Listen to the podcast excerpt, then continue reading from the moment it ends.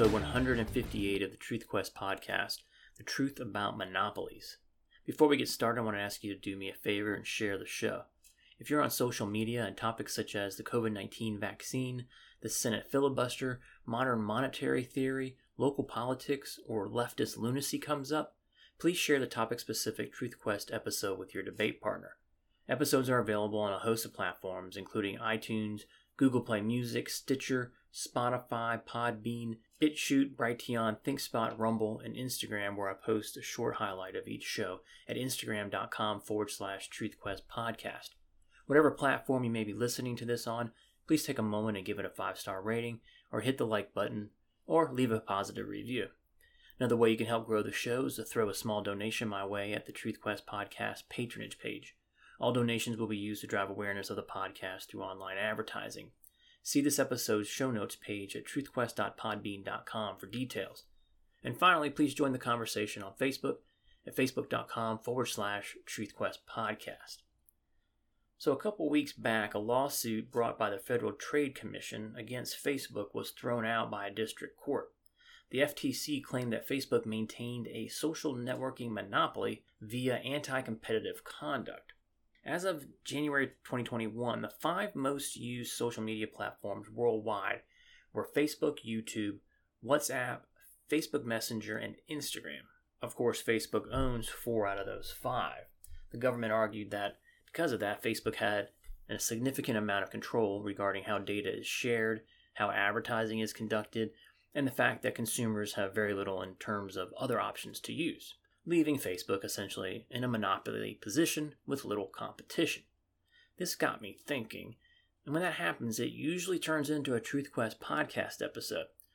So, I'm going to provide a little history about so called monopolies in, in the United States, and then focus your attention on the real and dangerous, sometimes literally dangerous, monopoly government. Generally speaking, there's two types of monopolies, depending on whose definition you're using. It's usually coercive or non coercive. Antitrust laws were designed to deal with coercive monopolies to prohibit monopoly pricing. The only problem with that whole theory is that when a monopolist sticks it to the little guy through higher prices, that tends to invite competition. So it doesn't always work out as cleanly as they lead you to believe. Now, on the other hand, non coercive or efficiency monopolies are those that grow organically because of the outstanding product or service that they offer the market. Usually, they are the most efficient firm in their industry, and usually they have the lowest prices due to those efficiencies. When you study monopolies in the United States, Standard Oil and U.S. Steel are usually at the top of the list. In 1911, Standard Oil was broken up into 33 companies due to the powers from the Sherman Antitrust Act of 1890.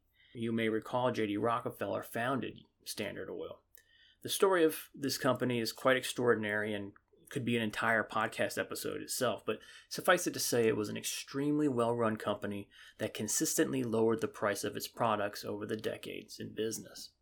That same year, U.S. Steel survived its court battle with the Sherman Act and went on to lobby the government for protective tariffs to help keep it competitive internationally. But it grew very little. Andrew Carnegie went a long way in creating a monopoly in the steel industry when JP Morgan bought his company and melded it into US Steel. It was a monstrous corporation approaching the size of Standard Oil. However, it was not run with the same vigor and efficiency as Standard Oil.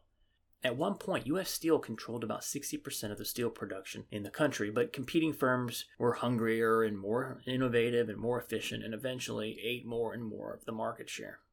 In the 1950s, the federal government wanted to break up General Motors. In hindsight, how stupid and short sighted was that? Because of the large market share that GM and, and Ford and Chrysler had at the time, they were fat and happy, producing crappy cars. That opened the market for the rise of the Japanese, who were the world's leading car manufacturer less than 30 years after the potential monopolistic breakup of GM. Look at all the choices we have today in America in car manufacturers. Fast forward another 30 years or so to 1982 and AT&T, which at the time was a government-supported monopoly. Now this is an example of a coercive monopoly disguised as a public utility, whereas all the others we've discussed were non coercive. They were just organically grown companies that grew their market share. Like Standard Oil, the AT&T monopoly made the industry more efficient and really wasn't guilty of fixing prices because they had to go to the government to set prices, but rather they had the potential to fix prices, which is what got them in trouble. So the breakup of AT&T, known as Ma Bell, by then President Ronald Reagan in the 80s, gave birth to the Baby Bells, which were a series of regional telephone companies that provided services to consumers around the United States. Some of these names may be familiar Ameritech, Bell South, Bell Atlantic, Southwestern Bell, and there's a couple others. In 2005, Blockbuster Video and Hollywood Entertainment tried to merge. An antitrust lawsuit was brought against them to block the merger because they would have too much market share and could gouge customers. Turns out Netflix was taking market share from these guys. I don't know how many of you remember, but Netflix started out by mailing CDs to customers and you just mailed them back when you were done. The merger of Blockbuster and Hollywood Entertainment was the only way that they were going to survive a few more years given the competition. But the government stopped the merger. A few years later, no one even rents videos other than what? Redbox? In the years prior to that, Microsoft came under investigation to determine if they were trying to develop their own monopoly. That case was centered on whether Microsoft was abusing its position as a non coercive monopoly. Again, Bill Gates grew Microsoft from nothing organically, provided a great product that millions and maybe billions of people enjoyed. Just as US Steel couldn't dominate the market indefinitely because of innovative domestic and international competition, the same is true for Microsoft. A non coercive monopoly only exists as long as brand loyalty and consumers feel no need to search for a better alternative. Here's the money quote for this episode. If you remember one thing, it's this the only real monopolies in the Western world today is government. And out of that government monopoly comes power, corruption, fraud, inefficiencies, and abuse of power that can only be wielded by government. Think about the amount of monopoly power and corruption governments exercise with the use of force. Think about law enforcement. Think about what the NSA is doing to us today. Think about the FBI, the CIA, even down to your local sheriff, the amount of power they have. What about the monopoly power of the IRS? Think about the power that that agency wields audits, threats of audits, disclosure of all your financial movements. It's hideous. How about the monopolistic court system or the system of justice? We have a dual justice system driven by the monopoly power of use of force and the corrupt law enforcement. We have one system for well positioned Democrats and one for everybody else. We have seen government law enforcement officials who get away with stuff that the average citizens find themselves in prison for. Talk about a monopoly power. James Clapper lies to Congress, nothing happens. FBI lies to the FISA court on a regular basis, and to date, I'm aware of one agent that had a bullshit slap on the wrist. Then we have people like Julian Assange, Edward Snowden, Rudy Giuliani, Roger Stone, Michael Flynn, and even Donald Trump. I mean, the list goes on and on. Think about the amount of fraud, waste, and inefficiency associated with government monopolies in places like the post office. I mean, what is the post office known for? Shitty service and it loses billions of dollars a year? You think UPS and FedEx have that luxury? What about the DMV? What is it known for? Shitty service and long lines. Why are there always lines at the DMV? How would you compare the line at the DMV to a line at Starbucks? Think about the passport office or any social services office, the public education system. I mean, sure, you can send your kids to a private school or homeschool them, but do you get a refund on that portion of your property taxes you pay to cover the public schools? These people have no skin in the game. They are dealing with other people's money, which always means inefficiency and shitty service, which is one of the reasons government monopolies are dangerous. The easiest way to know you are dealing with a real monopoly is by asking a simple question What is my recourse if I feel harmed by a perceived monopolist? Usually your answer is shop somewhere else, take my car to another mechanic shop, drive instead of flying, go to another social media platform, download a different app. If, however, your only answer is to call your congressman, if that's your only recourse, you can be damn sure that you are dealing with a real monopoly. For example, where does Trump go to get his presidency or his reputation back? You know, the one that was harassed with a faux Russia collusion investigation and two bullshit impeachments? You know, the one where the government has a monopoly control over the counting of votes, whereby a handful of corrupt public officials in a handful of battleground states, well, actually a handful of heavily populated, heavily Democratic counties, who can engage a handful of criminal co conspirators to rig the election with a series of voting improprieties, irregularities, and illegalities. See how damaging monopolies can be, especially if they are the government. I will grant you this. The National Republicans are largely to blame for the escalating nature of the Democrat related agents and agencies who misbehave and perform illegal activities. I mean, the Republic is only as strong as its weakest check and balance partner. So I saved the best, most intriguing question for last. What the hell can be done about big tech? Specifically, the exclusive censorship of people, companies, causes, channels, and political campaigns that do not agree with the Democrats' agenda and or current talking points. It sure does feel like a coercive action taken by a supposedly non-coercive monopoly. I call them non coercive because these businesses, these social media platforms, were established by providing a service that people love and desire. No one is forced to use these services. And after all, there are alternatives to Facebook and Twitter and YouTube, right? But how do they get away with selectively deplatforming and or demonetizing people and companies? Any objective person can see the perversion of their power by wiping the former president of the United States off their platforms.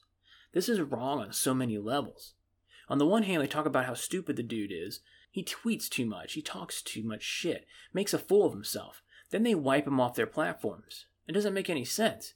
If he's as much of a loser as they say, let him speak and make fun of him. Instead, we are experiencing purposeful, selective, targeted censorship by these platforms. And what's worse is they are taking their direction from the National Democrats. Don't believe me? Here's a clip from Jen Psaki, the White House press secretary, from last week, explaining the collusion between big tech and the White House to combat misinformation and disinformation.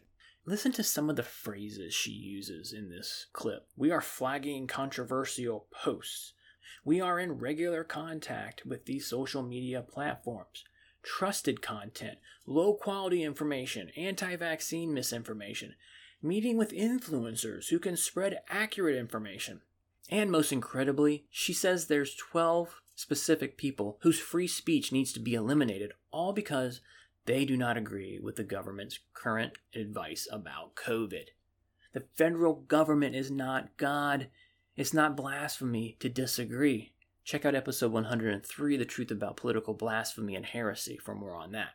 Here's the soundbite. Well, first, we are in regular touch uh, with these social media platforms, uh, and those uh, engagements typically happen through members of our senior staff, but also members of our COVID 19 team. Uh, given, as Dr. Murthy uh, conveyed, uh, this is a big issue of misinformation, specifically on the pandemic. In terms of actions, Alex, that we have taken, or we're working to take, I should say, from the federal government, we've increased disinformation research and tracking within the Surgeon General's office. We're flagging problematic posts for Facebook uh, that spread disinformation. We're working with doctors and medical professionals to connect uh, to connected medical experts with popular with popular who are popular with their audiences with uh, with accurate information and boost trusted content. So we're helping get trusted content out there. We also created the COVID nineteen the COVID Community Corps to get factual information into the hands of local messengers. And we're also investing, uh, as you all have seen, in the presidents, the vice presidents, and Dr. Fauci's time in meeting with influencers who also have large reaches to a lot of these target audiences who can spread and share accurate information. You saw an example of that uh, yesterday. I believe that video will be out fr- tomorrow. I think that was your question, Steve, yesterday. They did a full follow up there. Um, uh, there are also proposed changes that we have made to social media platforms, including Facebook. And those specifically are four key steps. One, uh, that they measure and publicly share the impact of misinformation on their platform. Facebook should provide publicly and transparently data on the reach of COVID 19, uh, COVID vaccine misinformation, not just engagement, but the reach of the misinformation uh, and the audience that it's reaching. That will help us ensure we're getting accurate information to people. This should be provided not just to researchers, but to the public so that the public knows and understands what is accurate and inaccurate. Second, uh, that we have recommended, uh, proposed that they create a robust enforcement strategy that bridges their properties and provides transparency about the rules. So, about, I think this was a question asked before, there's about 12 people who are producing 65% of anti vaccine misinformation on social media platforms. All of them remain active on Facebook, despite some even being banned on other platforms, including Facebook, ones that Facebook owns. Third, uh, it's important to take faster action against harmful posts. As you all know, information travels quite quickly on social media platforms. Sometimes it's not accurate, and Facebook needs to move more quickly to remove harmful, uh, uh, violative posts. Posts that will be within their policies for removal often remain up for days. That's too long, the information spreads too quickly. Finally, we uh, have proposed they promote quality information sources in their feed algorithm. Facebook has repeatedly shown that they have the leverage to promote quality information. We've seen them effectively do this um, in their algorithm over low quality information, and they've chosen not to use it in this case, and that's certainly an area that would have an impact. So these are uh, certainly the proposals. Uh, we engage with them regularly, and they certainly understand what our asks are. The totalitarian nature of that clip is mind blowing. You do know that the same big tech companies blocked content challenging mask wearing, hydrochloroquine, social distancing, lockdowns, and the origin of the Wuhan virus, all of which was accurate. So these platforms blocked truth from being published on their platforms, and now the White House has taken it up a notch. Seems dangerous, seem, seems like the behavior of a government granted monopoly. Still don't believe me? How about the email exchange between Dr. Fauci and Facebook CEO Mark Zuckerberg in the early months of the COVID 19 outbreak, where they discussed how to get, quote, authoritative information from reliable sources on Facebook. Even though in the months that followed, Facebook went on to censor any content that Fauci and his crew deemed non authoritative, even though it might be true. So, what's my point? My point is, monopolies really don't exist in modern society anymore. So much of what we buy or consume is done online. Sure, there are pockets of some communities where choices are limited, i.e., there, there may be like one drugstore or one grocery store or one hardware store. But those are very isolated occurrences and not really the subject here. An example of a real modern monopoly is big tech. Yes, they established themselves in a non coercive manner, as discussed. They have a service that millions or billions of people want, and there's no charge for most of their services, except that they collect all your data. However, these companies have only existed due to government granted privileges, namely protection from liability and slander lawsuits.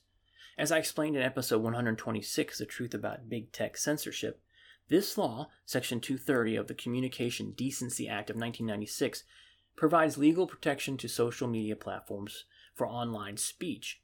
As Peter St. Onge, writing for Mises.org, put it, quote, this was a special immunity from liability for user posted content, so long as the company acted as a platform open to all comers. Think common carrier rules, like the phone company. Ironically, an original selling point of Section 230 was to prevent censorship by creating a safe harbor so companies could let people express themselves online. And that's how Section 230 worked for the first 20 years, on the understanding that active censorship would convert an online platform into a publisher with the same liability exposure as, say, a newspaper. If people go on Facebook, Twitter, or YouTube and talk shit about someone else, you can't sue the platforms. That makes sense. However, that protection only exists if they are just a platform, meaning they don't censor people. Once they start doing that, they lose this protection. They essentially become a publisher like any other news outlet or newspaper with full libel and slander liabilities. Ironically enough, the preamble to Section 230 states that the law's purpose is to, quote, to encourage the development of technologies which maximize user control over what information is received, end quote. In reality, the opposite has happened. Users have no control, while the companies have all the power. Just ask Donald Trump or Alex Jones or Milo Yiannopoulos. What big tech has essentially done is grant themselves unlimited power to editorialize their users' content while avoiding any legal liability for doing so.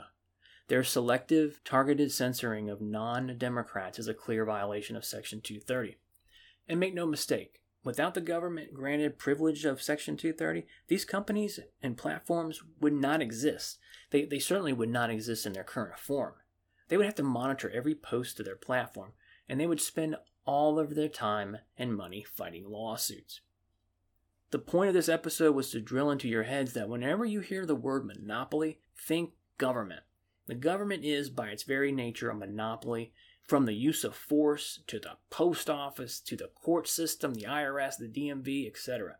Government also permits monopolistic behavior on the part of private sector entities by granting privileges and immunities that permit them to act in ways they could not under normal circumstances. So, with the federal government forbidden by the Constitution to restrict free speech, big tech, with protection granted by the federal government, does the bidding of totalitarians in DC by censoring misinformation and disinformation two terms that mean nothing, or they mean whatever our fascistic leaders in DC say they mean. And that's the truth about monopolies. Please join the conversation on Facebook at facebook.com forward slash truthquest podcast.